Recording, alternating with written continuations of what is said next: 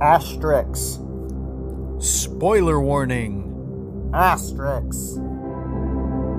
In the words of Kirby Ferguson, everything is a remix. There are some things that remix poorly, and there are some things that remix well. Today's movie is an example of when something remixes great. It's not Groundhog's Day. It's something new, it's something fresh, it's something different. It's basically a band aid that Max Barbacow and Andy Ciara are putting on one of our many 2020 wounds. And you know, it, it's like. it- It's like one of those really cool little kid band aids, uh, except instead of like, you know, uh, a cartoon character, it's got Andy Sandberg and Krista Milioti on it. And it, it's great. Just. it, uh, again, I'm going to say spoilers. If you haven't seen this movie, go watch it. It's Palm Springs.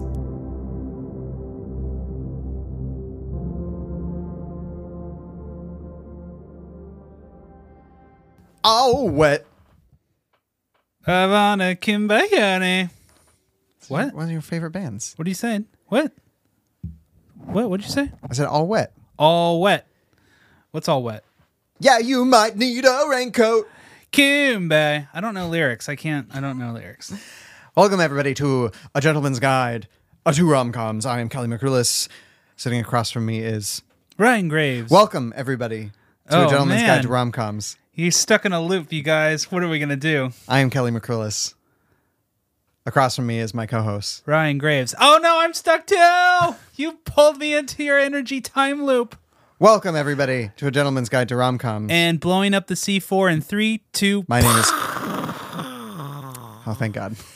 Got you out of there. Hey, welcome back. Who are you again? I'm Ryan Graves. That's very good. Shout your name loud and proud. I, I did. Oh, Ryan. You know, it's uh, it's been a good day. How, catch me up. How's your life? What's going on? Tell the people what they want to know. Can anyone? I think our listeners can relate. I went shopping at the mall today. Um, Wait. After we went like last week, um, yes, the mall we went to. Ryan. We went to buy Blu-rays. wait, which we didn't go to the same mall. No, Okay, no. because like uh, that was my first time in a mall in a very, very, very and long we didn't time. even like venture into the mall. No, we area. went to, like, the we first went to store. an anchor store. No, I went into the mall mall, and it was really refreshing because it was packed. And everyone keeps saying like the mall is dying. It's like not this mall. It helps that it's summer and there's no school, and the teenagers need something to do. Um, but me and Theo needed to kill some time, so we went to the mall, and it was You found a clock and you smashed it. Ooh. See, I'm getting dad jokes. Um, yes, like that scene in Hook. Um, the we had a lovely time just being around people. Like I haven't been around that dense a crowd of people. It's more more than even the grocery store ever been. It was great to be around a lot of people. Mm, but mm-hmm. I went. I needed uh, new pants because I had that. You have that thing happen when you're wearing the jeans and the little jean loop on your belt comes off, kind of pops off. Like, you know what I'm where- talking the about? belt loop? Yeah. yeah, Yeah. You sew it back on. Um. Well, I don't know how to sew, so I just went. And Let's bought- just give them to Robin. Well- Robin sews like like a master. She can sew them, but there's al- they also have that like scruff at the bottom of the the pant legs where they're they're kind of roughed and scruffed. So Ruffed and scruffed. No, They I, needed- it's a, it's a technical term. Yeah. yeah, they needed replacement anyways, and so I went and went and did pants shopping, and my dad bod has taken over. Oh yeah. Um, Uh, you're looking trim. You're looking nice. I know it's it's just weird. My body is growing in different directions. It's not that I'm getting fatter. It's just that I'm getting like larger, Shapelier. just like Leon's getting larger. and it's weird. It's like a second puberty. I don't know what to do about it. Um, So I had like I had to try on a different pa- a lot of different pants with Theo in tow, which made things interesting. But he was like my fan. He was like, "Good job." He wasn't verbalizing, but he was happy to be with me. your your problem is that you you're not in a loop right now where you can't just like have anything you want and reset the next day No, because otherwise you become shapes. uh, yeah. Um, well, I think you're a beautiful human. Thank so. you. Uh, How was your day? How's your how's your reunion with your wife? Oh yeah, Rob. So I, for for just kept the listeners up. I came back from Atlanta and we moved into our new place, and then like for a couple weeks we were together, and then Robin went to a family reunion in Kansas for six days, And so then we were apart again. And then now we're reunited and it's great. And it feels so good. Uh, it feels good. Yeah, we we we did this thing the other day where uh, Robin was uh, right before she left for Kansas. She was like, "Kelly, I was on Next Door and I found like somebody's giving away a ton of baby clothes." And we are like, "Yes!" And so Nice. we traveled to St. John's together after our respective jobs and landed and went through like 12 boxes of baby clothes and picked Nice. out all the good ones. Do you not Um, have? I was pretty jazzed. You're the first in your side of the family to have kids, Mm-hmm. so that makes sense. Um, do you don't have any cousins or people who are have Well, stuff? That's the rub, really. Now, now all of the friends and the family are coming out of the woodwork and being like, "Here's some clothes," but we just were like, we had so much initiative that we were like, "We're gonna go get our own clothes." Hey, that works so long as you don't spend money. It's No. it's it's a good use of time, no Yeah. matter what. recycling, not um, spending money is the name of the game. We we got this. This uh, c- uh, I almost called it a cart, like I'm shopping for a baby. Yeah. Uh-huh. N- I got a um, a stroller a- at that same place. Huh? It's a little busted, but I don't think it's so busted that I can't push my baby around in it. Well, don't worry. We're gonna. I don't know if we're gonna get you the the stroller because that is like an iconic piece of the. Um, I mean, it's a very personal decision. but I want to make sure that you're taken care of. oh yeah, Yeah. You're gonna are you gonna take me on like a Kevin McAllister esque shopping spree? Yeah. with, with your dad's credit card. Do you remember that scene? Did you ever watch Blank Check? I yeah. You remember Blank Check? I wait, hold on. I was a child in the '90s. Yes, I did watch Blank Check. You are my Preston, and I am that funny guy that was in blank check who drove him around. Who drove him around? Yes. Yeah, Um, who's going to be our am- fake FBI agent? I am buying a mansion though. Mm-hmm. I just keep my baby in. I think Robin is that hot girl. I don't remember who the fake. Oh, I- the she one was- that was way too old for him. Yeah, and he's Yeah. like, we should date. And I'm like, She- what are we and- watching? She went out on a date. He was, I think, I don't. It's been a while since I've seen it, but it's like they had a like a sixteen candles moment. didn't they? 90s kids movies were lit. They were they were loosey goosey. Hey, they think, were. speaking of um, questionable hookups, what is our game today? It made me spit out my tea. Um, so we're going in for another round of Misconnections Palm Springs edition, where Ryan and I go through and we find some great misconnections from the Palm Springs Craigslist, so that we, as hosts of a rom com and romance podcast, can really help the community, the local communities. We like to work locally. We're here to help you, Palm Springs. Uh, did they name the Palm Door after you? It is Can right now. It is Can. Uh, Adam Driver's there with Marion Cotillard. Oh, look at them walking in their suits. Who are Oh. those two weirdos behind them? It's Sparks! Sparks! This is your weekly reminder to check out the Sparks documentary, The Sparks Brothers, and check out their movie coming out next month called Annette, being released by Amazon Studios. It's supposed to be- not a paid promotion. It's supposed to be crazy. yeah, it's supposed yeah. to be cray cray. Um, I have no idea if they named the Palm d'Or after uh, Palm Springs. I think, One think named them probably after not. the other. Yeah. but uh, maybe after this one, maybe maybe there's going to be. Wait, was Palm Springs nominated for the Palm d'Or? You don't really No. get nominated; you just get given it. No, right? I, th- I think you're up for it. Oh, yeah, Something yeah? like that. okay. Yeah. I've never, I've never. Be, I mean, con isn't. Um, it isn't. It's not a thing we're invited to. well, it's not a thing we're invited to, but it's a. It's also not televised. No, no, They, they they are very French about it. They're like, you can't come. That kind of makes me want to go more. No. Okay, so uh, first one, Ryan. The title is "Cute Blonde Playing Golf with a Couple," July fourth, Palm Desert Resort Country Club. So this is very Ooh. specific. Ooh. Anybody out there at the Palm Desert Country Club, this one's for you. If, as long as you're a cute blonde, could have been you, Ryan. I'm a cute bald, not a cute blonde. Well, you got. Yeah. Um, we saw you on July fourth. Oh, we. I think this is written by a couple. Woo! Um, you were very cute. Dot dot dot dot dot. Hmm, Ryan, can I can I ask a Ellipses. question? Ellipses. How many? el- Ellipses. So yes, thank you. Uh, ellipses. If you do more than three, it's telling, right? It's a double ellipses. When does it get good again? Like, because if you do more than three, I think it's a mistake. Until you di- hit like six, then I'm like, mm. This is apropos of nothing, but when I marathon Star Wars recently, I noticed that every Star Wars crawl has uh-huh. a single ellipsis. There's one, four dots. that's the end one. What do you think Return of the Jedi is saying by having four dots instead of three? extra trauma. Each each dot is a Emphatic drama. dot. Emphatic. That's the oh, it's the period. Yes. It's the period. It's the period It's the to the period to the, ellipses, series. yeah. There we go. Okay. Yeah, okay. Okay. Anyway, so all those dots. Um, you were very cute. Dot dot dot dot dot. Riding in a cart by yourself. Aw. You looked like you were having a lot of fun, and you were with a couple. May- Hmm. Maybe friends? we were the couple that you kindly let play through. I was the blonde lady that you cheered on when I hit some good shots. Thank you. Ooh. You look like a lot of fun and were gorgeous. Would love to talk to you, and maybe you could play golf with us? So, uh, were they just looking for a golf partner? Ah, Okay, so I. Okay. Uh, mi- okay. I think so. Okay, but they did call them gorgeous. Yeah, I mean, when I play golf, I like to be around, surrounded by beautiful. You're people. like you're like not only do do I want somebody with good form, but somebody with good form. Oh, Hmm? yeah. Yeah, all right. Okay, we didn't see a lot of golfing in this Palm Springs movie that we're watching today. There should have been more golfing. There should have been more golf. I feel like that's like whenever I hear about Palm Springs, it's either my friends from Portland going there for pride. sure. Theo is having a bad day. Yeah.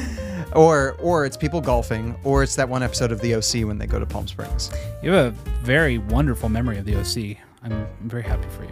I, I liked the OC. Yeah. I think I think the first six episodes are really rough, and then I think it gets really good for about a season and a half, maybe two seasons. I'll check it out. Okay.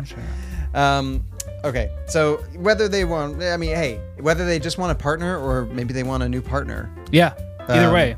get on that. Whoever Partner you- up. blonde, cute blondie. All Yeah. I'm gonna hand this computer to you this time. Okay, this one's just called Del Taco. Del Taco. I'm gonna try and Hmm. I don't know whether to make a yummy sound. Do you, are you a Del Taco guy I'm a. or are you a Taco Bell guy? If I get the Del Taco, then it's Taco and Fuego in the bathroom. So no, I'm not a Del Taco guy. Cue Venture Brothers clip. Do not be too hasty entering that room. I had Taco Bell for lunch. Okay, so I'm gonna try and read it in the patter, and I'm assuming it's a guy who wrote this. There's just something uh, broish about There it. is something about the handwriting on Yeah. Craigslist.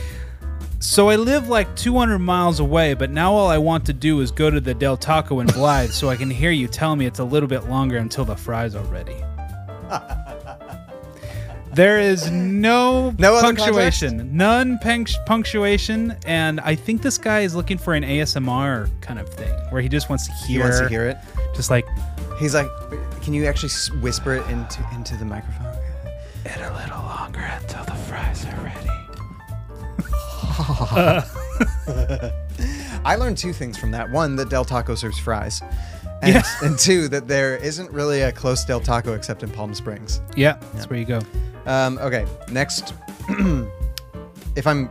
Hmm, okay. I think this first thing is a name Hedda Gabler, 2014 in Esmeralda parking lot, La Quinta. That's the title. Okay, okay. So So this is for you, Hedda. from six years ago, seven years ago. Hedda dot dot dot. More ellipses.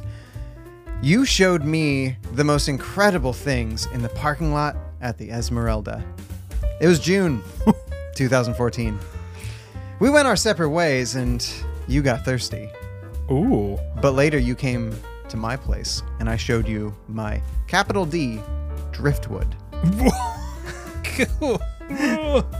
Been looking for you forever. I thought we really had a special connection. Would love to hear from you again. I hope you've been well. That's pretty healthy. I'd say for a nice. misconnection, it's like we hooked up. Would love to hear from you again. But there's kind of like a no pressure vibe. yeah. Out there. Uh, seven years, a lot can change in seven years. Hedda could have a completely different life. Hedda might not even stay at La Quinta's anymore. Yeah, and you know your your driftwood could turn to plywood, so you n- you never know. What does that mean? Well, you know how you go into an IKEA and there's not a lot of hardwood available. Right, right, right, right. And sometimes you have to treat it with like a, a stain or Yeah, like some things need powder. to or get something. reinforced. Yeah, yeah, I Yeah. Mm-hmm. get that. I'm sure. Yeah. Well, poor. Well, whatever your name is, I hope your your driftwood is still going strong. Last one. I don't think this person. Okay. Need contacts or glasses until next week. Period. In a total pinch, Out if contacts and damaged glasses. If anyone can let me borrow some glasses or loan out a few contacts until next week would be a lifesaver. 415 404 2155 Pete. Let me repeat that one more time. 415 404 2155 Pete. So if you have Can I get a date on that? that is about a month ago. Oh, well, that was um, maybe that one wasn't the best one to have picked because I feel like we're not doing Pete any favors. He needed it for that week, right?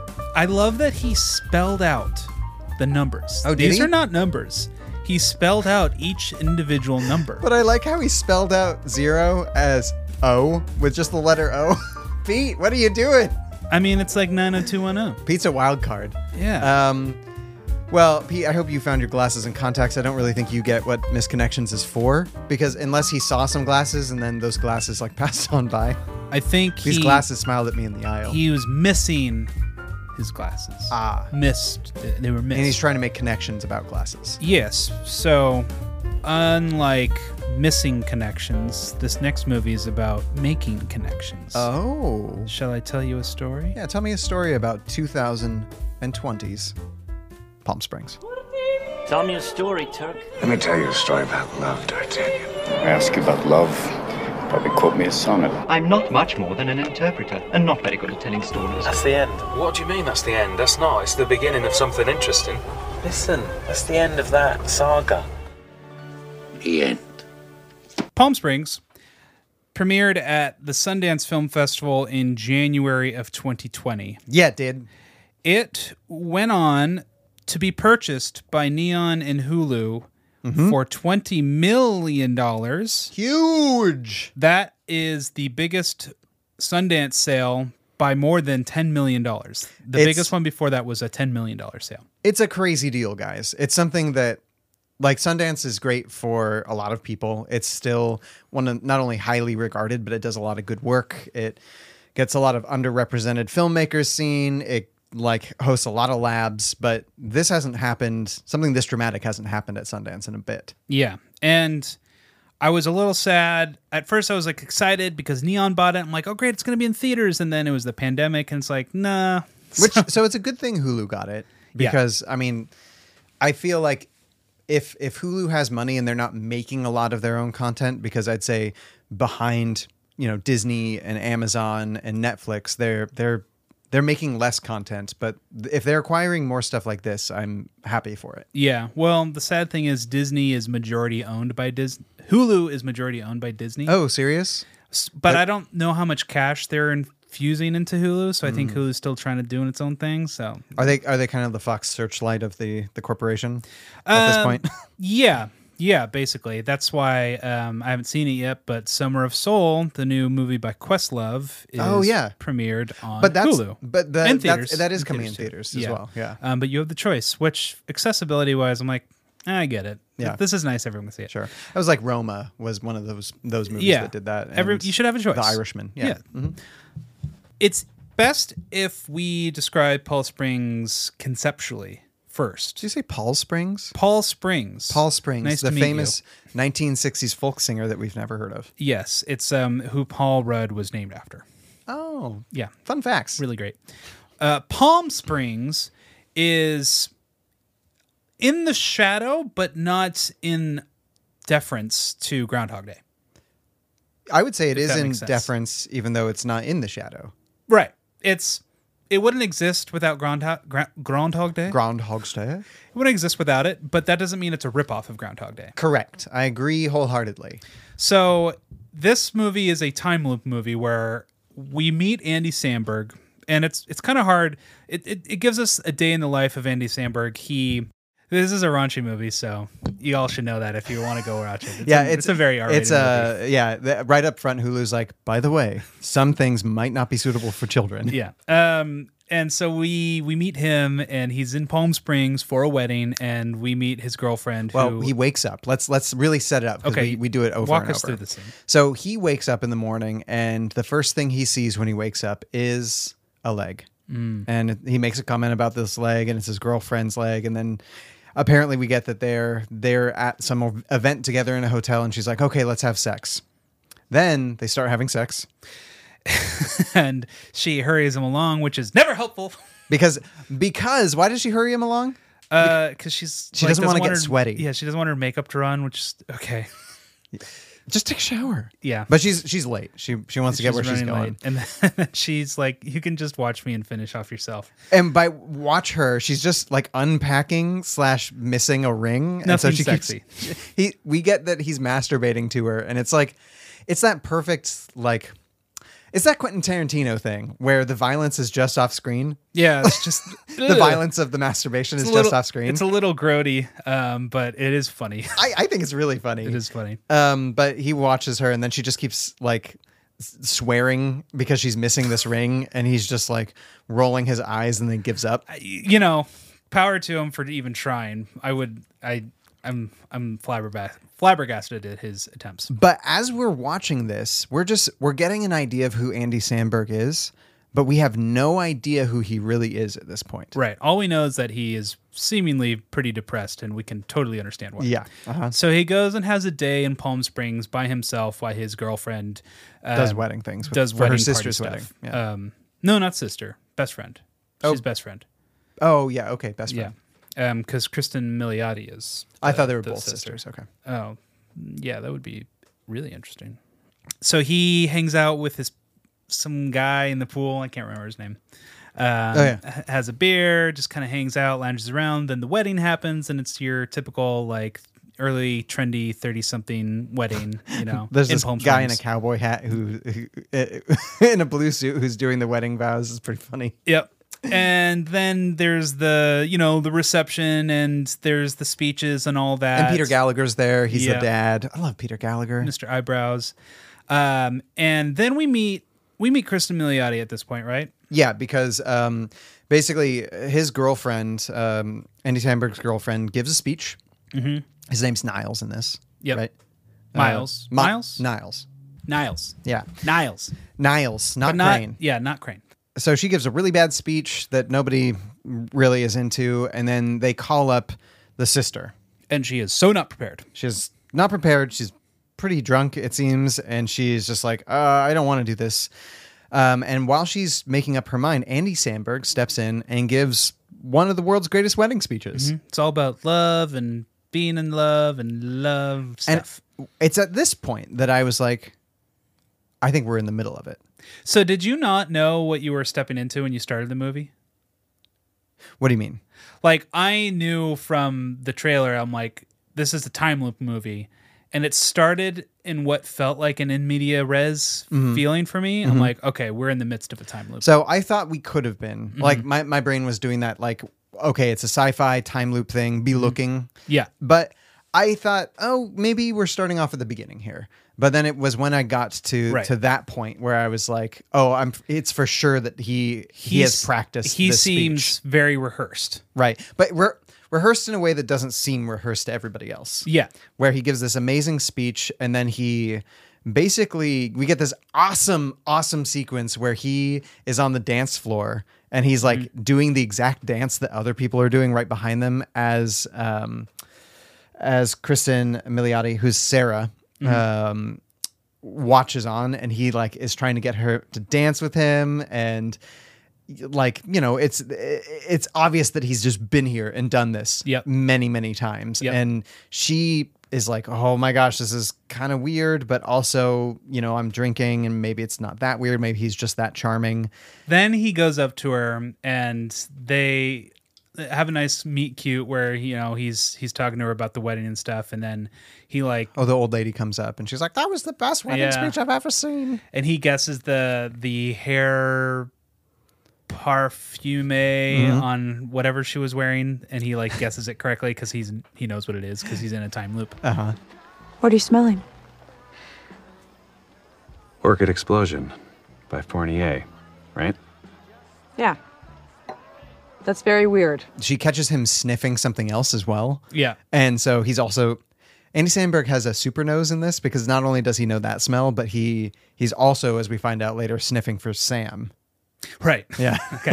so uh he or Roy. Yeah. Roy is his name. they they kind of they kind of like hit it off and you know he you know mentions that he's got a girlfriend and he's like says, you know, do you want to get out of here? And she's like, well, what would your girlfriend think? And he's like, eh, let me show you. And so he takes uh, Kristen Milioti to the window of a bathroom and he sees that some dude is going down on uh, his girlfriend. It's not just some dude. It's the preacher from earlier. Oh, the preacher. Okay. Yeah. I, I never noticed who it was because he had his face. stuck It is the between blue suit someone's that gave it legs. away. Okay. Yeah, and I think I think she might be wearing his hat. No, maybe not. And he's like, "Yeah, that's why it's cool. Uh, this is mm, over between Mm-hmm. me and her, so don't worry about it." And she's like, "Man, that sucks." And so they go off in the desert and they start to hook up. And then this is my favorite out of so left good. field thing It's ever. so good. And then Andy Samberg gets shot, shot with by an, arrow. and not only is he shot by an arrow, but he knows who did it. yes. Like he just turns around and goes like, "Roy." Yeah. And we kind of already gotten that we're in the middle of a time loop. Uh-huh. But this feels like a Jumanji move where um, Yes, the what's- hunter. What's the guy's name in Isn't he the same guy who play? Oh, he reminds me of the guy from Moulin Rouge who plays the prince. Right. Yeah. Ah, this Or is the gonna Duke. drive me nuts. Um, but what? Maybe I can find the audio drop and I'll play it here.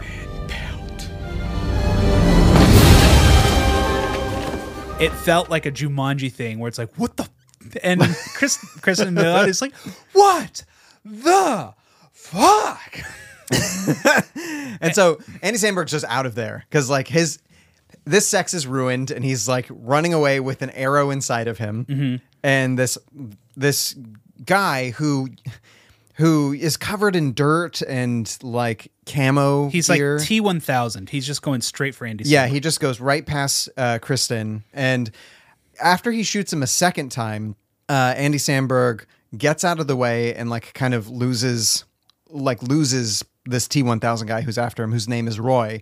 And it wasn't until he started yelling at him that I knew that it was J.K. Simmons. Yeah. because as soon as that voice yells at somebody younger for doing anything, you're like, oh, that's J.K. Simmons. He's yelling at a young guy. Yeah. yeah, It's- because that's his move. it's so good. I will stop being so polite. Get the fuck out of my sight before I demolish you. And so, why is J.K. Simmons trying to kill Andy Samberg? It's a great mystery. So uh, Andy kind of uh, hobbles away, and he Well, gets they both go to the cave. to- yeah, I guess he goes to the cave. Yeah, So- and then he follows him into the cave. Yeah, and so they get into the cave, and then Kristen Milioti follows them into the cave, and she's like, "What is going on?" And there's like this weird light. Yeah, and it's kind of like spooky in there. And Andy turns around, and he's like, "Do not follow me in here." He's cr- crawling on his belly. and he like makes a plea, "Do not follow me in." And then he gets like sucked into this vortex. And Kristen is super concerned about him, but she's also very curious. And so she follows him in and she gets sucked in. And then Andy Sandberg wakes up. And it's the same day. It's the same day he goes outside. And then all of a sudden, who else comes out but Kristen and just starts throwing beer cans at him and saying, What are you doing? I think a filled beer can. Have you ever been hit by a thrown filled beer can? No, I haven't been that bro. I feel like it would pack a punch. Yeah, Ha- I- it's a really great sequence where he jumps into the pool, and the beer cans are coming in, just like, Saving Private Saving Private Ryan. Ryan. yeah, for sure. it's really great. And Chris Miliotti's like, "What happened?" And so he explains like um pretty indirectly like you're stuck in the time loop with me cuz he like takes her to the desert there's an earthquake and then he shows her that there's a cave and he just kind of like shows her the ropes of like um we're in a time loop you can't escape uh if you die the day starts over if you fall asleep the day starts over it doesn't matter if you go into the cave, the day starts over. and so she tries one time to drive home and like keeps herself awake, but she As soon still as she falls, falls asleep. Um, and then she kind of gives in to the fact that they're they're stuck in this time loop. Right. And, you know, it, it takes a. I like this movie's pacing so much because it feels to me exactly the amount of time and tries that it would take to convince myself that, you know, there's not an easy solution to this. This movie takes the time to go through. Yeah, and so they f- the first act ends with them kind of realizing that they're stuck in this together, and they s- kind of strike up a platonic like friendship. Like, yeah, like based kind of a on best it. friendship. Yeah, just like let's just make the most of our eternity that we're stuck together Mm-hmm. with it, and there's nothing we can do about it. And then he explains what the deal is with Roy, and we get this flashback of like Andy Samberg Oh, yeah. was partying with Roy, and they got super dr- high on whatever drugs they were doing. Yeah, like mescaline or something. Yeah, because I it wasn't like straight cocaine. There was Because like there was coloring to yellow, it. yeah, I was yeah. like, what the hell are you guys doing? Uh, and so they get super. Um, what what's the word? trashed, gone. Well, They they're just- crossfaded is what they are, if Yeah, we're they're using the- the term. so out of it, and he takes him. He takes J.K. Simmons to the cave and just Well, that's because J.K. Simmons, like, they're both super s- high, and J.K. Simmons is like, I wish I could just live a day like this over and over, something to that effect. And that makes Andy Samberg's addled brain take him there. But then he tries to stop him, but he falls over and can't stop him. and it's too late. And mm-hmm. so J.K. Simmons realizes that he's been cursed by Andy Samberg and wants to have his revenge on Andy Samberg. and by so he killing does, him. but he tortures him and kills him over and over. Yeah. that would suck. And you're basically just like, as Andy Sandberg tells um, Kristen, um, like, hey, like the pain is real. Mhm. Like, if you're gonna kill yourself or you're gonna die, make, it, quick, because nothing sucks worse than being in pain for a long time. Yeah. And before we go on, I just want to reiterate if you haven't seen this movie, this is the kind of movie that you don't want it to be explained to you. You want to kind of experience how the movie kind of does its flow because it's it's really well structured and kind of explaining it kind of ruins it. Yeah, so I'm going to actually. It was really good that I put that intro in where I said, "Spoiler alert! If you haven't seen this movie, go watch this movie." Mm, yeah, mm, mhm. yeah, it was a really good thing I said that back That's then. great that you said that. So uh, they strike up this friendship and they kind of like make the most of it by just kind of goofing off uh, during these days. Like they hang out at a bar, they like have these like uh, dance offs, they like do this sketch, or it's not even a sketch, but they like ruin the reception dinner by making a bomb. Oh. Blow up that was supposed to be in the cake. Yeah, it's, It's just- it's it's it's like a superhero versus supervillain like thing. Yeah. it goes really well. Um, oh, but let's uh before any of that, before even the the end of the first act, um Andy Sandberg, who's been in the loop, we can only presume tens like thousands upon thousands of times at this point with all the information he knows. He's basically Bill Murrayed himself. Yeah. Without learning all of the stuff that he could learn. Yeah. and um, he confesses to have uh, have a he'd slept with three people, four people um, in this timeline, um, and like he's like, you know what, I just don't try anymore because it takes a lot of effort, and he's like, since I'm stuck here, I just want to expend like the least amount of effort to do anything. Yeah. And she's like, have you ever slept with me? And he's like, no. Like we were going to, but no. Yeah. And so that becomes an important sticking point. Yeah. And then they go camping. They get high on peyote. Mushrooms. Mushrooms. What's the difference? It's a big difference. Who knows? No, no, it's a very big difference. I wouldn't know. um, Been high on one of those? Don't want to be high on the other. they see a bunch of dinosaurs in the hills, which peyote will do. Mushrooms. Uh, Maybe both. Sorry.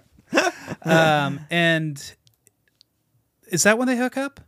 Yeah. So um, she's at this point in time, they've spent from what again what we can presume is hundreds, if not a thousand days together. Yeah. and they've gotten really close, and it was it, it they have that weird relationship where they almost hooked up together and then broke it off decide to become friends Mhm. but there's that obvious attraction still exists Yeah, And- they, they kind of there was they didn't really have a reasoning for not acting on it. They just Mhm. kind of like mutually unsaid. We're like, let's just be friends. Yeah, because when it didn't matter to Andy Sandberg, he could do it. But when Yeah. it does matter, he it feels like he wants to go through more steps. Yeah. almost.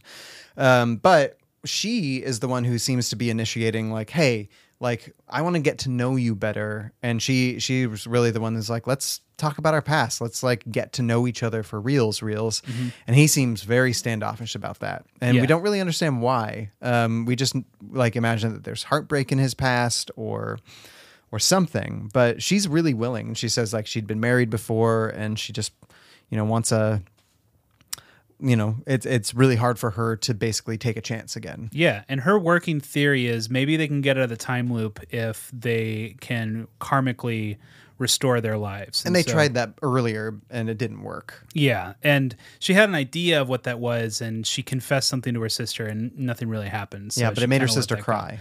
Yeah.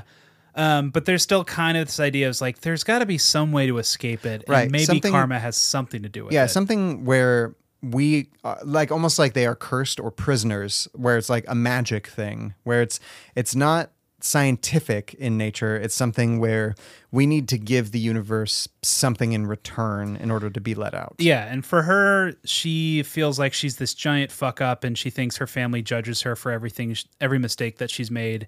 And she, it's her belief that Andy Sandberg needs to confront Roy, and that's his karmic out. And Right. Um, but what they do is they sleep together. And Uh-huh. Mm-hmm. it's this really, actually, it's really lovely scene where she is like, hey, do you want to just get this over with and get it out of the way? yeah, And climbs on top of him. and They start making out. And then Andy Sandberg, like, kind of pushes her away, like, appreciates her, Mhm. appreciates the moment. Mhm. And then they get back to it. Yeah. It's really nice. And this is right after they've seen dinosaurs. yeah, and I'm well.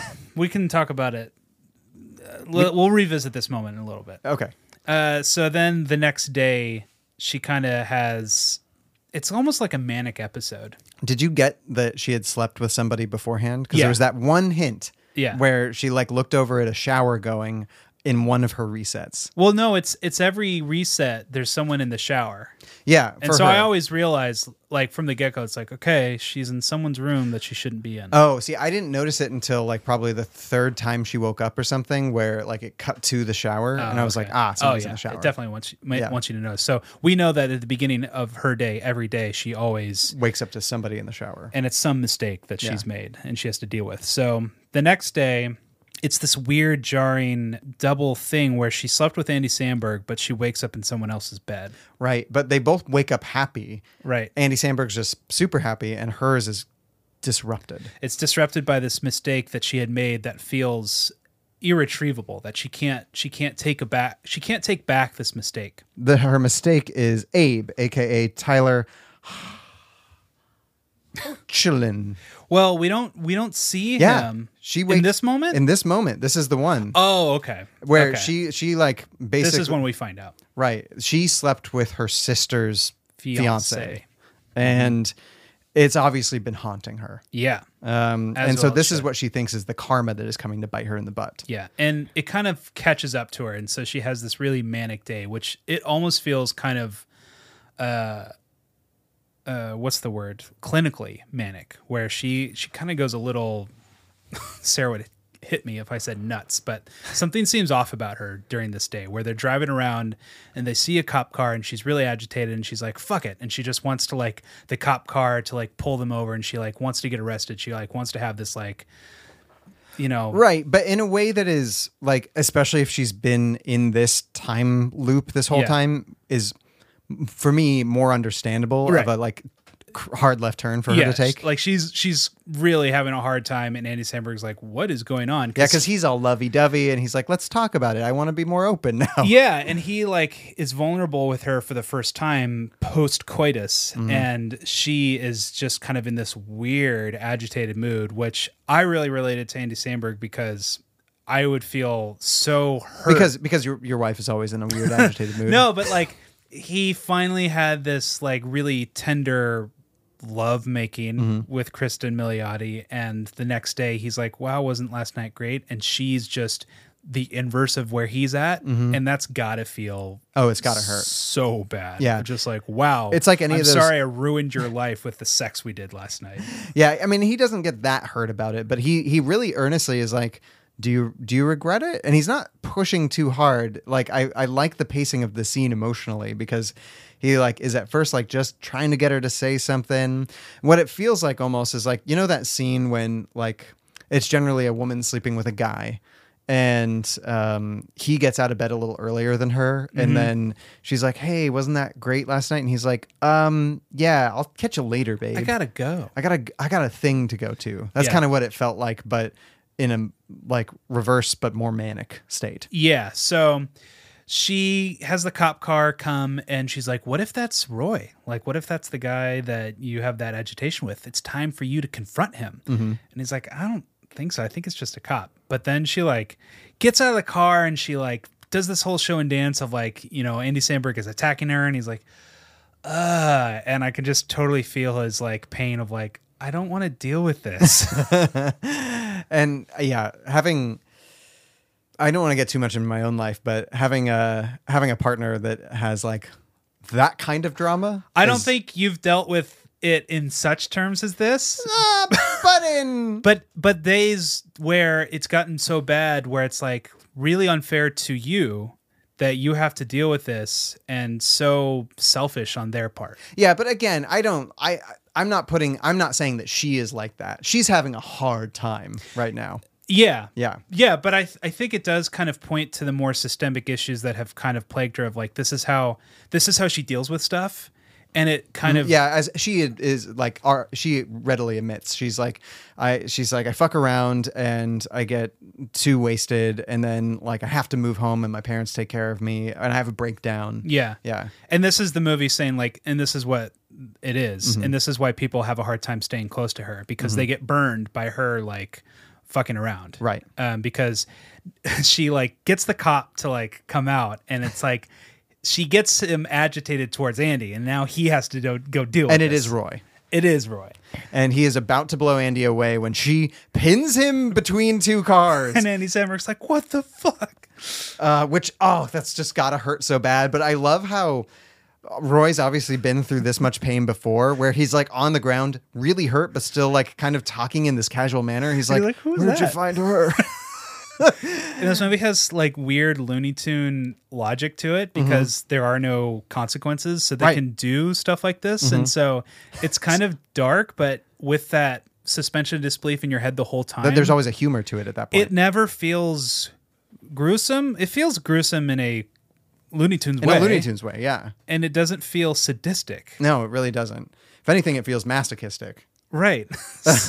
um, but then another cop shows up, like a real cop, and um, like arrests the two of them, and like I don't know, they just have this argument by the side of the road where Andy Sandberg eventually act- Confesses. confesses that he's actually slept with her thousands of times, Yeah. um, in the past before she got stuck in the loop. And she gets pissed, rightly so. Rightly so. because he's been lying to her and it's so unfair because he's been there so much longer than her that he doesn't have to give her anything and he can exploit everything about her because he's had so many days with her and she had no idea.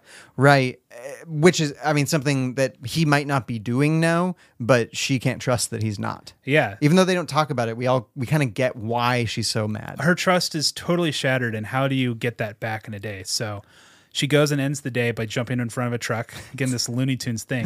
Right. And then she vanishes. So every time Andy wakes up, he goes looking for her, he can't find her. But, and mainly because he doesn't know what room she's in. A, because she always wakes up before him. Mhm. Well, okay. Hold on. S- yes, that is true. She Yeah. always wakes up. She's before him. always gone by the time that he's up. Yeah. Uh, or gone enough that he can't like catch up to her. And it, it's told filmically really well, where every single time we see them open their eyes in the morning, she always opens hers first when they're waking up together. Oh, Hmm. nice catch. That's very good. So basically, at that point, Andy uh, goes into a spiraling depression well. And he goes soul searching. He first tries to figure out what room she is in, and then through his Sherlock Holmes stuff, figures out that it's in the fiance's. Uh, yeah, the fiance, the the guy, the guy's room. So is it because Andy Sandberg, like at certain points in time, has been kind of bro-ish that you called him Sherlock Holmes? Yeah, Okay, I like it. it's also from Portlandia. Can I help you? I'm hiding. From what? I'm Portland's adult hide and seek league. There's weirdos everywhere. It, I'm not a weirdo. So he figures out what was going on, and that the fiance was fucking around on the the bride, Right. and he totally tears him a new one because he so deserves it. I had a sticking point here, Okay. not with the film's logic. Uh-huh.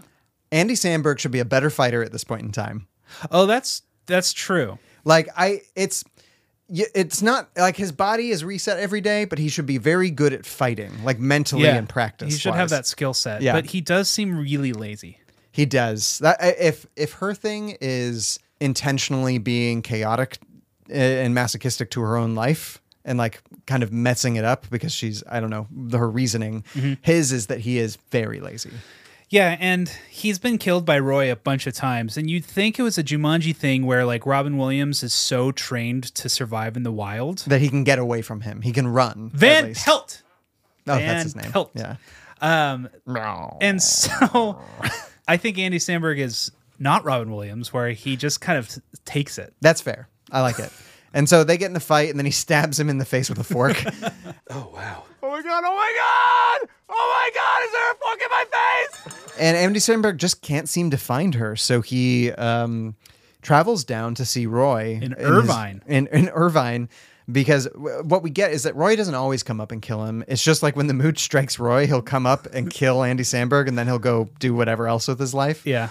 He goes down to Irvine and he finds Roy in his house, and Roy's just a domestic dude. like the just only chilling. other time we've seen Roy, he's been like a murdered out, l- like Arnold Schwarzenegger from Predator. Yeah. Yeah, but n- now he's like suburban dad. Yeah. and he, you know, they're in the backyard. He, his daughters are playing, and his son is watering, Watering poop. He's like, "Eh." Didn't it feel so real? yeah. Yeah. And he talks about like, I'm just enjoying this, you know, cursed existence, and I don't mind doing this day over and over and again. Yeah, and he's like, it's pretty nice. it's you know w- after the break we'll talk about the f- many philosophies of this movie but it, it is a weird thing to like like i really enjoy my days with theo and if i had to redo today again uh, i would do a lot of things differently to enjoy him but there is this like all the great movies about aging are about how we hate it but we need it Mm. Yeah. and that's what kind of like he's like, it's sad that I won't get to see them grow up, but at least I get to hang out with them every day. So That double ed- double edged blade of time. yeah. and Roy just tells Andy Sandberg, you got to find your Irvine. It's said seriously, but there is a like the the writers are having a good like laugh behind the line as well, but in a in a way that's not like winking too hard at you. I really hope these guys went to UC Irvine, the writers. oh yeah, I hope so. Yeah, I really yeah. hope so. But it's good. I think it's one of the better lines that I've seen recently. And Andy Sandberg's like, will you kill me one more time? it's such a good scene. Which is just like the film's earnest nihilism slash fatalism slash Comedy. weird fucked up like uh Stockholm syndrome that he's got. Well, and it's so smart because like Andy sa- like what what he does is he's like, "Yeah, let's go around the side yard." And he gets the bow and arrow, and Andy Sandberg is standing inside of a recycle bin, not a trash bin, but a recycle bin. Yeah. And which is what it happens to him every day. Right. Right? Yeah. And so uh, J.K. Simmons just takes his bow and he shoots Andy Sandberg. Okay, in, the, heart, rather than in the head. And I guess maybe it would glance off his skull or something. But I mean, I, he's probably a really good shot, so he knows it's. But it's still ow. There's probably a faster way to die. I also love that his weapon of choice is bow and arrow. Me too. Like you would think that he would be a sniper or like Uh-huh. something, but no. no, it's bow, and arrow, for for some reason. Yeah. So he starts over, and then we learn what Kristen Miliot has up, been up to. Right, because a lot of this movie is jumping back and forth to their different experiences. Mm-hmm. And she's just basically been learning about like quarks and quantum physics and like how time works. And she's talking to, you know, different astrophysicists. Yeah. And so just- she's put herself through like at least an undergrad's degree of quantum physics. well, I think even even more because like she's talking to this guy who seems to be like, you know, PhD, like double PhD. and and the way she explains something, he's like, I don't think you need my help yeah, it's like she's on their level now. So Uh-huh. it's got to have been like focused attention for like a year. at least. Yeah. Like to get undergrad, grad, and PhD, like Doing nothing else, it seems. all you're doing, uh, yeah, it's it's got to been at least a year. I would Yeah. I would think three to five years it took her. Um, and this sequence where she's putting herself through school, eh, like self-taught school at a coffee shop. Uh, has Genesis in the soundtrack? Did Robin freak out when the song came on? No, Oh, Robin, I know. come on! You should have freaked out. I should have freaked out. This is too. one of my Rob- favorite Genesis songs. Robin and I are big Phil Collins fans. Well, it's Phil Collins' Ah, yeah, yeah, yeah. Genesis. Which- it's that which song era. is it, though? It's the song that we're playing over for you guys now in post. I love that song. It's such a good song. Uh, it is off of one of the late '80s, early '90s albums. It's Ah, the uh-huh. final track on there, and it's like an instrumental track. And I'm like, yeah, it's. I love it when a song comes on, and it's like either it's been your groove all your life, and it's like they're playing my groove, or it's like, what is this? This is my groove now. You threw off my groove. I, I loved it. And I was like, okay, I'm really digging this movie now. Yeah. Um, so she has a theory that if they blow themselves up in the cave, But in the within three a s- seconds it takes for them to go between regular world back to the past. it's very lost television show, lost like logic of like, it's got science here, guys. Yeah, it's kind of. It's like we'll believe you. Yeah, yeah, yeah, sure. But um, she tests it by like getting this goat w- and like sending it in and blowing it up with C4, and the goat disappears and Mm-hmm. doesn't come back the next time. And this movie opened with a goat in the desert experiencing an earthquake, Yeah, right? yeah. And so we get that this goat is out in the middle of a field during an earthquake, whereas in other parts of this movie, we see this goat in a pen. Right. Right. So it was it was like a hint dropped really early on in the movie. This is a smart movie. Movie thinking. Uh, and so she tells Andy Sandberg the plan. They like they make up. They he apologizes all that, and she's like, "Okay, here's what we're gonna do. We need to take a chance, a leap of faith. Mhm. We either start the day over, uh, die forever, or get out of the time loop." Right. And his his retort is, why don't we stay here, be essentially married to each other forever, just experiencing the time loop where it's safe, Yeah. where we know we can't die. And then she says, No. Goodbye. Yeah. I'm not doing that. And so he has the dark night of the soul. He goes to the bar, realizes his mistake. And this is after she's like um, basically told her sister, like she goes to the wedding and she actually does the great wedding speech. Yeah. And it's kind of like it does the about time thing where it's like she has one perfect day where Uh-huh. she does this day She perfectly. she dedicates herself to being great yeah. for Um, people. And basically, she Bill, Bill Murray's the day at the Yeah. mm-hmm. end of Groundhog Day. And she tells a, a great, you know, monologue at, at the reception and stuff. Uh, she so she goes to the cave, and then Andy Sandberg's like realizes, you know, the classic rom com chase of like, oh my god, I made a mistake. I have to be with her. his truck breaks down that he steals from the biker bar and he runs up to this guy that we saw earlier in the movie who has like you know gun a gun range in the middle of the the desert and Yeah. he runs up to him tells him everything he knows about like him since he's obviously talked to him before and about how he had like hooked up with this woman and and how she left him and got married to somebody else but he's his actual son Yeah, he's the long lost son. and so It's he gets a good. ride. It's so good. It's such a like quick way to go from point plot plot point A to plot point B. Yeah, and he goes and he meets up with Kristen Milioti at the cave, and he makes his you know awkward lovelorn plea and with, with a bunch of comedy. It, it Yeah. was so good as a writer. I was just like, Yeah. this is good grammar Really, comedy. I love really it. Fun. You get one more sentence. Okay. Okay. Even though I pretend not to be, I've realized that I am completely codependent. But I'm cool with it because I think that life should be shared now. And I need you to survive. Okay. That's your one sentence. I, I need you to survive, comma. But it's so much more than that. Uh, colon. I know you better than anyone knows you. And remember that night when we saw the dinosaurs? You said it yourself. In order to really know a person, you have to see the entire package, the good and the bad. And I've seen your package, and it is excellent, Sarah. Ampersand, you're my favorite person that I've ever met. And yes, I know that it's crazy odds that the person I like the most in my entire life would be someone I met while I was stuck in a time loop, but you know what else is crazy odds? Getting stuck in a time loop! dot, dot, dot. Ellipses. Ellipses, thank you. Called on ellipses. Ellipses. Look, I hope that blowing ourselves up works, but it's really irrelevant to me as long as I'm with you. And if it kills us, well, then. I'd rather die with you than live in this world without you. Emphatic period. It won me over. Yeah, And so then the other great needle drop happens. It's Kate Bush's Cloud Busting. Yeah. which is I mean, there's great a lot track. of good music in this Really movie. good 80s tracks here. Um, that one's from like 84, and it's just it's just perfect.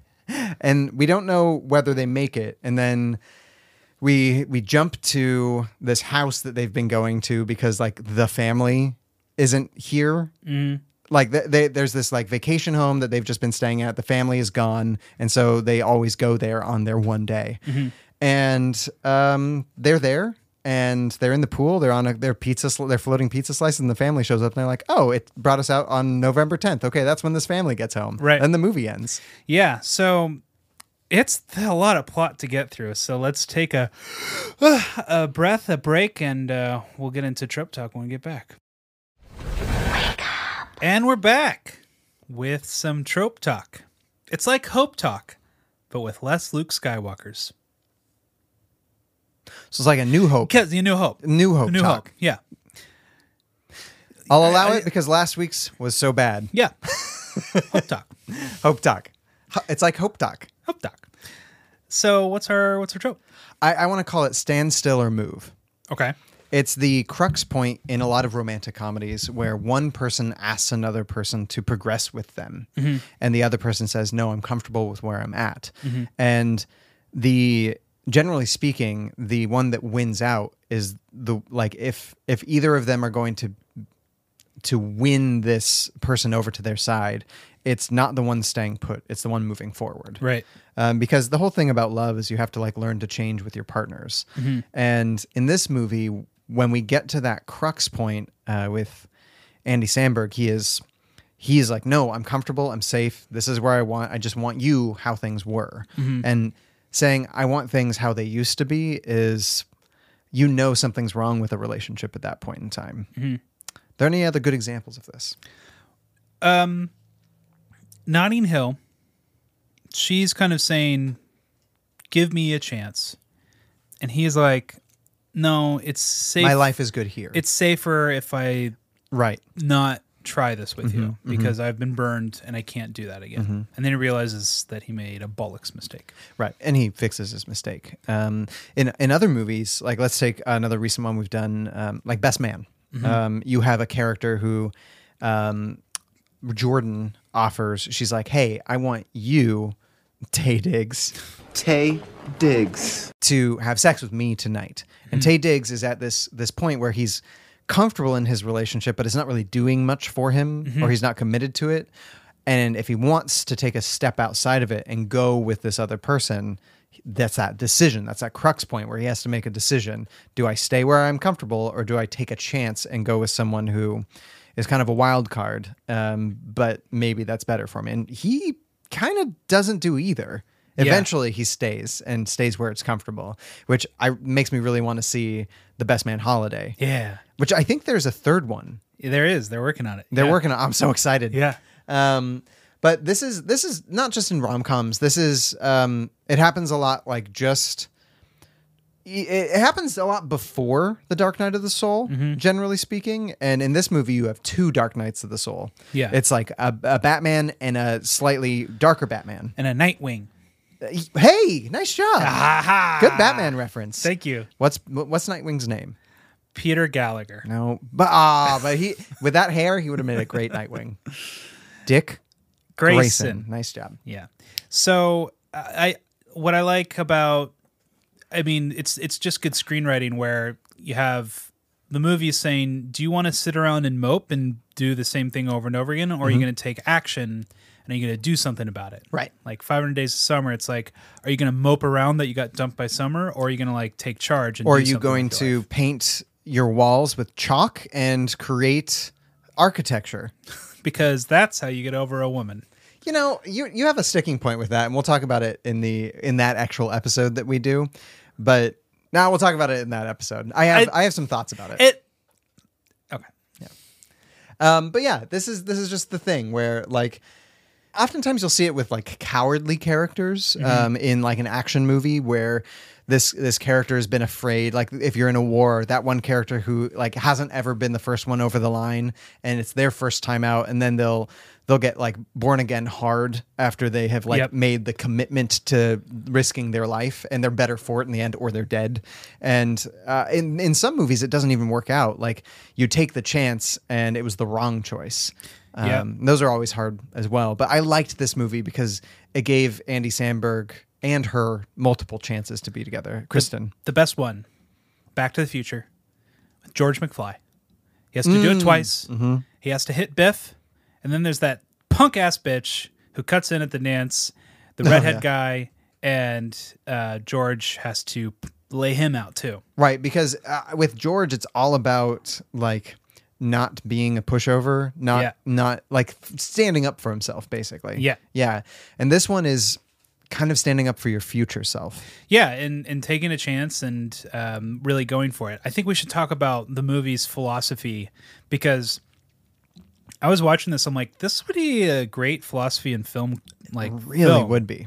I, I would feel weird showing it to students at my alma mater, our our squeaky clean Christian school. Even though Leonard Aw, Leonard come showed us some on. like dirty things, but it's like it all it has to start with the the raunchiest scene, and then it doesn't really come back to that humor again. No, I, I, I, I mean, you and I were watching way worse stuff than this in college. No, we were, but we kind of knew what we are in for. Where it's like it doesn't scream like heady philosophy movie in the first scene, but it actually is. It is, but I, I like that this movie can be both. It is. Yeah. It is great being both Mhm. because it doesn't have to be this intimidating film like American History X. It can be a yeah, fun or film. like the Seventh Seal. Yeah. Yeah. Um, man, yeah, two two dark films. um, but yeah, and so what what is the philosophy of this movie? Um, it's a very similar philosophy to that of Groundhog's Day, but it Mhm. takes a it takes a leftward step. This movie feels like something that Plato was talking about, like his his world of forms and like the cave theory, and like this feels like someone took a, a Platonic theory and was like, okay, so this is what it would look like in practicum, and it's like imagine you are a being chained to relive the same day over and over again, and you are chained to another person and you must figure out how to coexist with one another. That is life, is it not? I mean, that sounds that sounds almost. I, I see what you're saying. What it reminds me of a lot ph- philosophically is like a 1950s, 1960s sci-fi author, Mm-hmm. Mhm. where it's giving us like This is a good Twilight Zone episode. it is, yeah, or or, or like if we were both. We are both stuck on the moon in a space station together, and Earth got blown up. And so it's just us doing the same stuff over and over again because we have no other options. Yeah. But, like, what is it? Well, the metaphor I see Yeah. is that they have to live literally the same day over and over again. But this movie will be remembered as the great pandemic film Mm. because it was released in the midst of the pandemic to people who painfully could relate to it that they're reliving the same day over and over again. And when we were in deep lockdown, we were doing just that. We Mhm. weren't going anywhere. We were doing the same thing over and over again where we got up, you know, took care of ourselves, worked from home, but when you work from home, there's no routine. You know, you're not go, you're not taking transit, you're not running into people, you're not thinking, "Oh, I'll get a coffee today from here or doing this from well, there." it almost is. I, I would argue it is only routine. Uh, what do you mean? Well, if you're working from home, uh, as somebody who like freelances all the time, Yeah. it's like what you do is you you say, okay, I'm going to make sure that my workspace is slightly just even if it's just like in a different part of this room, different than my sleep space. I'm Right. going to wake up. I'm going to shower. I'm going to get my coffee. I'm going to sit down at the computer, and then two hours later, I'm going to get some breakfast so that I can keep going at this work. And it is a routine. It's just one that is so much more samey because, like you're saying, you're not running into people. You're Yeah. not like you- late There's no for the variety. bus. There's Yeah. no variety. Mhm. And so the days really run together. But And you so- have to make it for yourself. You have to make the variety for yourself, Yeah. which is exactly what they have to do. it's really hard. Right. But I, I think that's kind of the philosophy this is getting at, where even if we are fated to die, or even if life is, e- even if history is repeating itself, you're in charge of how it does. Right. And so he's kind of like lost himself into the mundaneness of living the same day over and over again and is kind of in this rut. And he's not really making the day any better for himself because he just does the same. He really is doing the same thing over and over again. And he's letting the days run together. I mean, for the most part, we have a um, n- uh, Nietzsche sure. philosophy from her, where she's like, hell is other people. Like, I'm kind of chaos. I don't want to spend any time with anybody else. Yeah. right? And he is kind of, I would say, like closer to Derrida or more like a nihilist, where he's like, I- at the time we actually catch up with him, he's like, nothing matters, right? Yeah. She she says that like that's what you said, nothing matters. Yeah. But what's the philosophy? They both come to a new philosophy afterwards. So what's happening is, you know, they're treating life poorly. well, they they find some Aristotelian like fun where they're like, life is to be experienced. To really know life, you must do the thing. Right. And I guess what I'm saying is you can you can you can treat life one of two ways. You can either float through it and not pay attention and not try Mm-hmm. Mhm. and just exist Mhm. and not live. Mhm. Or you can make life worth living, which means taking action and doing something with your day. And I think they I think they actually fall a little bit in the middle from what the last shot is. Where Right. they are like, no, we're just like these these people come and they're like, What are you doing in our pool? Yeah. It's a very good last line. Yeah. And their response is like, Oh, it's November tenth.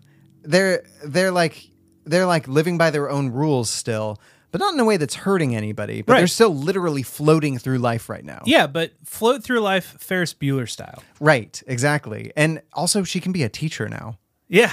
Yeah. like, Like, she- she's set. She's she, she's got some like something set for life and I feel like Andy Samberg would become like the greatest comedian in the world. Right. But it uh, Cuz he, he's not afraid of taking any chance and like people laughing yeah, at him. And again, it illustrates the pandemic life that there were people who took advantage of lockdown and just like took on a hobby and got really Mhm. good at something. And there are other people who Mhm. Andy Samberg did and was like, I'm just gonna chill Yeah. and, Uh-huh. and not do things. And What- both are acceptable. What was uh, one thing that I call out a friend or like somebody that you saw that like developed like a craft or like a skill? What was what was that? Me. no, somebody else. Somebody no, else. I, I can't think of somebody else because I'm realizing like uh, we were putting together our guest list for our birthday party. I'm like, uh, is that it?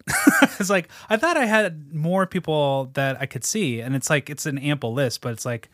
Oh, I really, I mean, that's what lockdown does. We couldn't see anybody, Sure. but I haven't really been paying attention to other people in my life. Oh, no.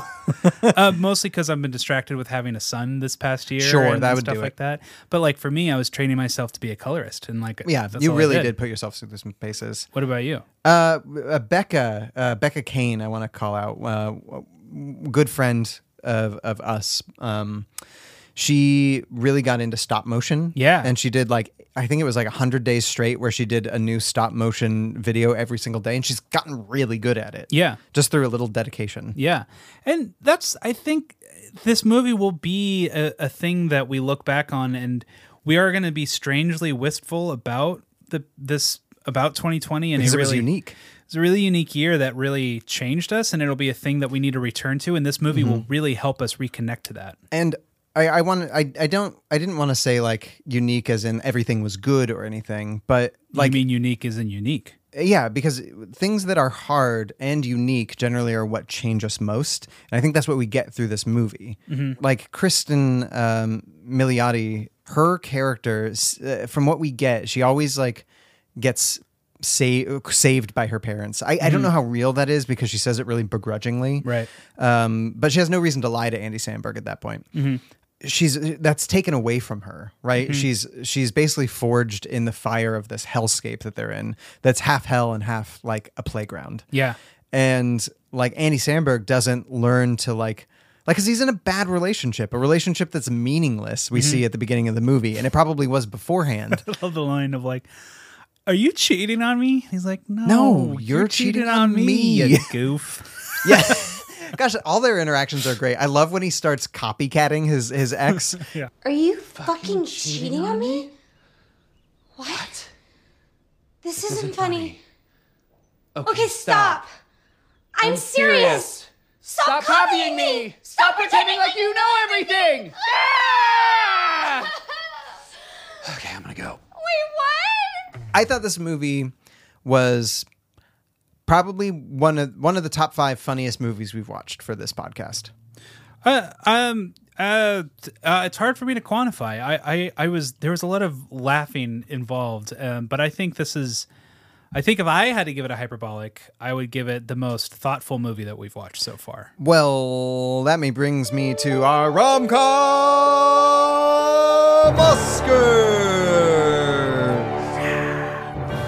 So, so most thoughtful. uh, y y one would think, one would think that the most thoughtful was the one that you were thinking of. um, but I'm actually gonna go with best needle drops. Ooh, did we already do a best soundtrack? Maybe, but I'm doing best needle drops. So like this is like best editing, but for specifically the music. Yeah, so needle drops in the industry is when you bring in oh, here he goes again about the industry. is when you bring in uh, recorded music that's not film score. Yeah. And you drop it in, needle drop. And well, Yeah. Okay. Well, the you know we don't actually drop needles anymore. We just Sure. press play. We Uh-huh. don't. We, we click the Spotify play button. Uh huh. Uh, Well, there's- you get the MP3 and you drop it into the timeline. sure you but drop it. Uh, so there's Kate Bush. There's you- Genesis. the wave really. It's it's. I mean, it's not the MP3. They're going to use a Sure, high quality sure, media. sure. I mean, even That's a how you gotta do lossless it. or something. Yeah, you, what do you, you can't do it compressed. You- No, you no, gotta no, no, uncompress. uncompressed for sure. You got Kate Bush, you got Genesis, and just between those two, I was like, yeah, like it just had me riveted to the movie the way the music was working. I, I do. Speaking of needle dropping, want to get the record of this movie. Yeah, Yeah. Wouldn't that be great? Is there And- any other musical moments that you remember? I think not not specifically, but I think that just it did that nice thing that some soundtracks and scores do where it kind of disappears into the movie for me, but not in a bad way. Mhm. And so this movie is very rewatchable. I'm planning on going back to it and being like, all right, let's pay a little bit more attention to all these details. Yeah. Because I think a lot of the music was also it was kind of being showy about the plot without being overly showy. Yeah. It's not like, you know, there's a bomb that goes off and it's the end of the world as we know it or something like dropping, but it's it's like this this song has an underlying theme that's perfect for this moment. Yeah, yeah. All right, what's yours? Um I really want to give this movie best death. Okay, well, best. Which one is best? I I mean, I almost qualified that with putting an S Yeah. on on, on the back of it just because there's so many good deaths. Mm-hmm. I really like when they fly the plane so ridiculous. and they're they're they basically steal a plane because she sees a jet go overhead, and I was like, are they going to steal a jet? There's no way they could like learn to take that off Right. without like some practice. Um, but no, they steal like a little like Cessna 172 Yeah. or something, and they're flying it, and s- like something goes wrong with the altimeter, and it's very Looney Tunes, and it just Yeah. spirals into a like explosion Yeah. when it hits the ground, and there's just something. uh, That's so reprieving about that in this movie that's so dark when Yeah. they can make the death funny. Yeah. And I was just like, I could just watch them killing themselves over and over. And I think that's really in adventurous ways. in adventurous ways, like n- almost fun ways. Right. If there were no consequences, if if we had this godlike power, would wouldn't we all do the same thing? Wouldn't we just live without consequence? I mean, and that's the that's the question. But I would say that's that's one of the things that set this movie apart from um, Groundhog Day Mhm. because it's not it's not that Bill Murray doesn't like kill himself a bunch. He does, but Bill Murray is by himself, and so we skip. We basically s- meet Andy Samberg right before like Bill Murray starts becoming good, Mhm. if that made any sense. Yeah. Where like he's already tried to kill himself a thousand ways. He's already become super depressed and then become like nihilistic about his depression and come to a like an okay place by the time we meet him. And so like it it takes that formula and it says, well, what else what else can we have that's fun with it? And I think the only reason it's more fun is because there's two people. Well, there's Yeah. three technically with Roy. Yeah. Which Um, is just a great like extra pinch of flavor to it all. Mm, I love I love a little Roy on top of my movie. Yeah. Um well, Salt and pepper because of that hair. speaking of Roy, I got to ask, who'd you fall in love with? Are there any circumstances in which uh, the two of you might be more than just good friends? The truth of it is, I loved you from the first second I met you. But mostly I hate the way I don't hate you. Not even close. Not even a little bit. Not even at all. You have bewitched me, body and soul, and I love, and love, and love you.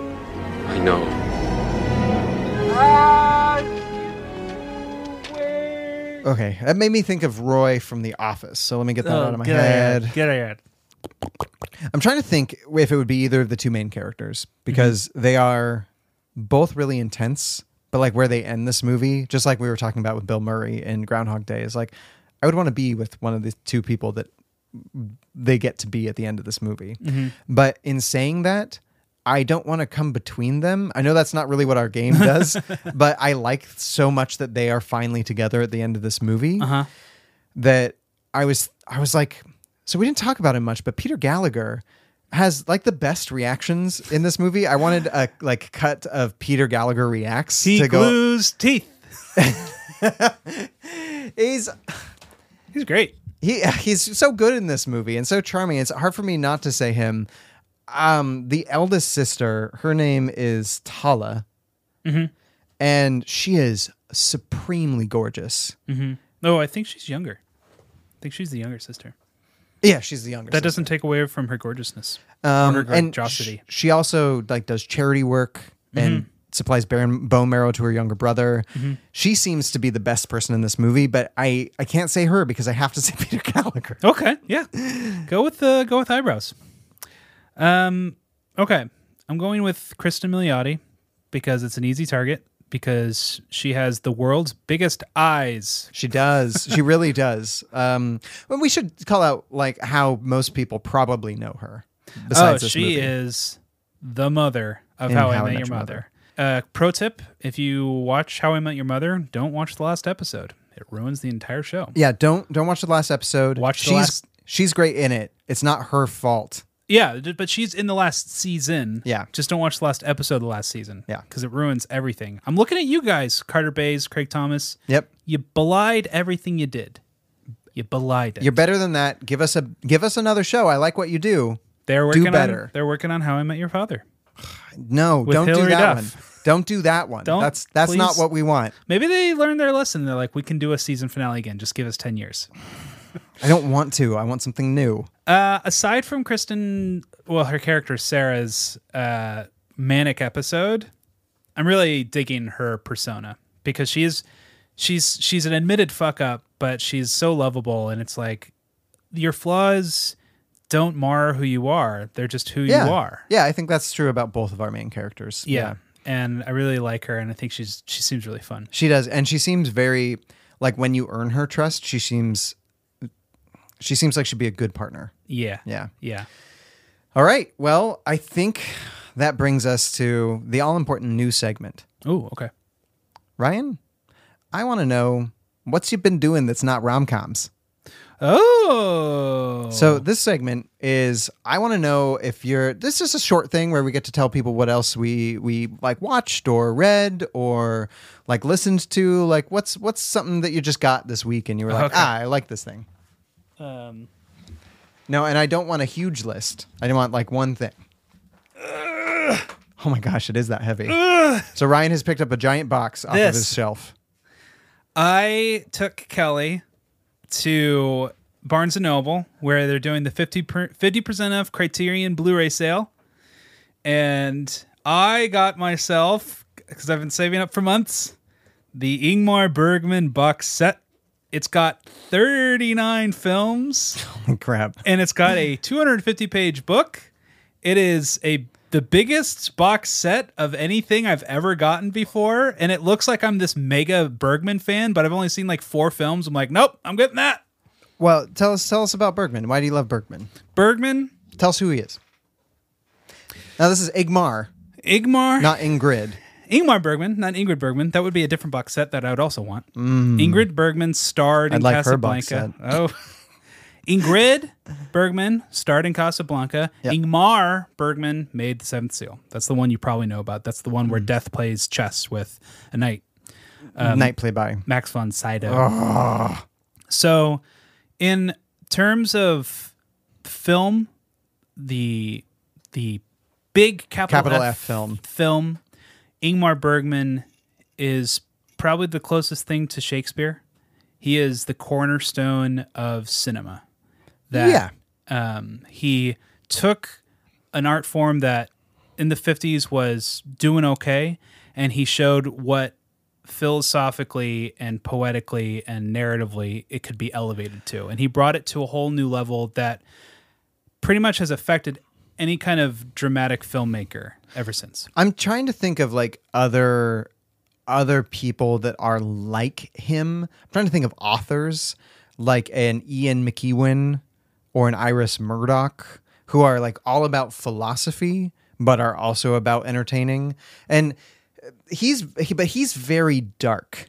Like yeah like his um i haven't seen a lot of his films i've probably only seen four as well but like his you're not getting away from an igmar bergman film without like having a heavy it's like eating a heavy meal every time yeah it's kind of like having um I don't know a ton about philosophy, but a Martin Heidegger or a Jean Jacques Rousseau or some philosopher that is not the beginning of philosophy like Plato or Aristotle is, but is like this massive figure. Right. This right. massive presence. Mhm. Well, I mean, that's a really good box set. Yeah. So, uh, anywhere, if you guys want to watch really heady philosophical films that are thoroughly dramatic, uh, Seventh Seal is a great like introduction to Bergman, but also check out Wild Strawberries, which is about a person looking back on the life that they've lived, which is really a beautiful film. Or Persona.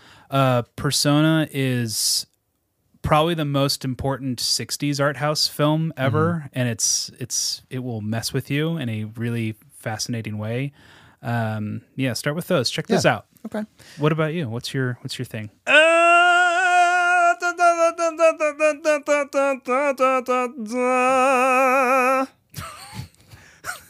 cool so do we have any letters this week um, I'm just trying to think. Um, so I've been playing a game. Um, it's a game that I've been playing for a long time, and I'm trying to like finish it up. Uh, Huh. I've been playing a video game called Horizon Zero Dawn, Ooh. which is set um, kind of like I think 900 years in the future, where I don't want to give it away, but um, AI was invented, the world was basically destroyed, Mhm. um, and humanity has kind of risen from the ashes, and it's much more tribally based. it's kind of like a post post apocalyptic game right Yeah, yeah. It's not like the dark, dreary, the road post apocalyptic game that you usually get. Yeah. It's much more like um, if you took if you took the elements of Lord of the Rings that is sword and sorcery, Mm-hmm. Mhm. but turned that into sci-fi. Yeah. Uh, and machines. Uh, it's really cool, and it's a beautiful looking game. And you're playing as Aloy, this woman who like uh, may or may not be cloned, and s- it's, it's, it- there's a lot of intrigue, and it's just uh, lots of beautiful vistas. That it's not the best RPG stuff that I've ever played, but it's uh, it's worth a look if you're if you're into that kind of stuff. It's action adventure RPG with light RPG elements, more action adventure. yeah it's been awarded many accolades highly praised i haven't played it but i concur I Should go wish play it. this is the thing that made, makes me wish I had a 4K TV. Oh yeah, it's supposed to look just gorgeous. Um, well, again, I ask. We got letters this week. Hey, Flo. Huh? Mail come. Got mail for you. Oh, Pete, you've got mail. You sent me a letter. You've got mail. Do we have any letters? Ooh. Ugh. You all right? Uh, it was, uh, yes, it's a letter. Oh, we got a letter. But it was on a brick. Oh Hmm. My God. nose hurts. Oh my God. Hold on, can we just reset the loop, Ryan? Shoot me. Oh, Shoot okay, me. okay, okay, okay. Hey, do we have letters this week? Oh yeah, no. Thanks. Sorry, I almost forgot what we were talking about because it's just been a little while since um, I've lived an entire day. Between now and Sure, then. sure, sure. Uh, yeah. So apparently, this brick that has some blood on it from yesterday, it's all dried now. How did it get here? I thought we're in a different day. N- No, it's just still here. Oh, okay. Oh no, no, it's been here. No, I dodged it this time. Is what Oh, happened. good. it was thrown by the train man, and he just wanted um, me to let you know that this week we have a bonus episode up. Bonus. Um, our bonus episode this month is on In, the, heights, I want to do the kumbaya. I uh, my parents swung by this weekend just to say hi, Mm-hmm. and I showed them the first half of Hamilton, and um, they I I looked over. They're they're more like classical music fans, and I looked over at them at the beginning, and they seemed like, "Mer," but then we started really making it through, and I, I think they really liked it, and are they, so are they gonna watch the rest of it? I hope so. They don't have Disney Plus though, so I don't know if they will. um, maybe when they Mistake. visit next time. But this is um, this is a, a movie that is by uh, Lin Manuel Miranda and um, John Chu, and it's uh, dancey and bouncy, and we we have a lot of opinions about it. So yeah. come. there- there's actually a lot to discuss. There's so- a lot to discuss there. And so come join us and uh, look at that. We also have a July movie poll. If you want to decide the movies that we are going to watch next week, you come vote on our poll on Patreon. What are the movies, Ryan? We've got Beginners starring Ewan McGregor. We've got The Other Woman starring not Ewan McGregor. We have High Fidelity starring not Ewan McGregor, but it's actually John Cusack. And we have Shakespeare in Love, which should star Ewan McGregor, but it doesn't.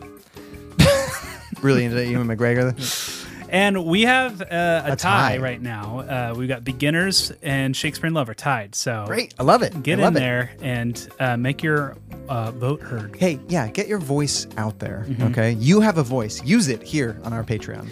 So, a- also, when you support the Patreon, you support a dad and a dad to be. So, we would really appreciate it. But it takes a lot of work and we need some help. Um, do we have any letters that don't have bricks on them? Yes. Yes. Oh, and if you wanted to find that, that's patreon.com slash romcomjets. where you can find the poll, where you can vote, listen to our bonus episode on the Heights. got a blog that and comes other out every things. week. Uh, essay every week. So, uh, that would be really groovy if you could support it. Groovy And, tunes. Yeah. Uh, other letters. You had a letter from R- Robin. I do have a letter from Robin. So Robin was listening to our um, to our the best man episode from a couple of weeks ago, Mm-hmm. and we mentioned that um, like there's a, that scene in the in the house where um, Mia walks down the stairs. Yeah, and yeah. you said uh, the comments. Stop talking about the male gaze. Uh-huh. And um, Robin was like, "Well, she had something to say to me because she's like, "You didn't jump on that enough." Where she thinks that the the male gaze isn't just men looking at somebody in a film, but it is talking about how men were making more movies for years and years and years, um, and so the male gaze is more about is also about the lens through which men view film. Like Right. The filmmakers who are men view film. Right. And, you know, I, I don't think we intentionally No, I made that, know. but she was worried that people would think that we w- were like didn't take the male gaze Right. seriously. Right, and it, it's it's true. Like, you know, the male gaze is filmmaking has been predominantly male driven Mhm. uh, behind the the camera so much, and it got to a fever pitch in terms of like what was emphasized in the movie. Butts and boobs. Yeah, In, and like in that regard, if you're if we're looking at the sexy stuff, I was looking at a Facebook does this thing where it's like, hey, you know what's a cool movie? Chronicles of Riddick. Check this clip out, and it's just kind of like where I'm like scrolling through. I'm like, eh, you know, I've never really watched this movie before. I'm just like watching this clip because I have nothing better to do. Uh-huh. And there's this cut where this woman is fighting this fight scene, and in the midst of this action scene, you know, you want to do a lot of cuts to make it really exciting. And there's this cut where it's just her breasts. There's nothing else going on in the fight scene. It serves no narrative purposes, purpose. It just says, and breasts. wait, let me ask a question: Were the breasts named in the film? Like maybe it was like Maybe. their experience of the moment. No. No. Oh. But it was such a, like, that is the def- definition of the toxic. I think there should be. Yeah. There's And- toxic male gaze, and then there's male gaze as a tool. I think what you and I, by proxy, were meaning was that the male gaze is something that I would say 90. 90% of the time is something that is a little bit more toxic or is referring to the like the vast history of um, seeing through a male lens but then uh, an- uh, it, we liked it in this movie because of how it was used to tell a story Yeah, and so if, if there's narrative context showing us how a male would see this scene play out, or at Mhm. least heteronormative male, I guess Yeah, is what we're sure. saying. Um, it serve it serves it serves the story, Right. but but there are other movies where there is no service to the story; it's just exploitation. just service to the butts and boobs That's male gaze, Yeah. and that's what needs to go. And Robin, Robin knows that about us, but she was just like, Yeah. "Uh, you you should guys should explain that more to your viewers, Right. So we want to make that clear. It's like we just in wa- case that was somebody's first episode. death to the toxic male gaze. We Yeah. think that needs to go. Hand f- clap. I mean, Ryan, Um, Ryan Ryan did the clap that didn't happen. Um, but uh, long live the narrative-driven male gaze and the narrative-driven female gaze. For sure. we, we that's what's so great about cinema is that it gets us into the eye of the beholder in the scene. A one of my favorites is Catherine Bigelow's um, Hurt Locker. Point Break. Point Break, Hurt Locker also she did too, but Point Break. Wait, like oh No, the that male- that, that Peace Ways is so That Keanu. Oh, Yeah. I mean Keanu. both really. Yeah, yeah, yeah, yeah. Yeah, yeah, yeah, yeah. Okay, so- Um, so what's our other letter? Some we got the two other letters letter. I this week. forgot about this. I'm really sorry, guys. I forgot to s- mention this last week. We were talking um, to the On the Verge pod about Never Been Kissed. We were playing a game and we described a fake synopsis. Yeah, that was the one I was that the one I This came one up you with? made up. Yeah, yeah, okay. and it was about uh, three high school girls trying to lose their virginity. Yeah, by prom. Yeah. And you're like, I made this up, totally made this up, and I yeah, got and they they couldn't think of one. They couldn't think of Mm, yeah. it either, and they thought, well, they weren't sure. And I got a, an- a DM from IDK Christina, the co-host of Movies That Raised Us. Woo woo. Uh, go listen to them now.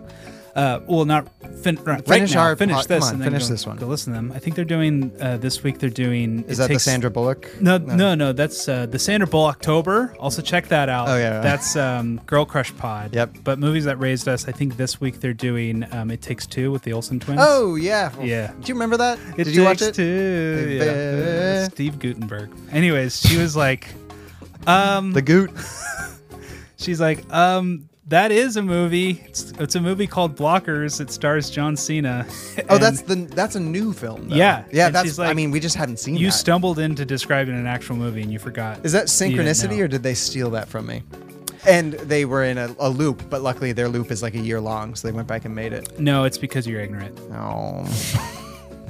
well, but good catch. Good Oh. on that catch. note, I have no idea what we're watching next week because Oh. I'm ignorant of it. Okay. Uh, could you uh, could you pop open our? Can you un- undo the scroll yeah, that has all of our movies on it?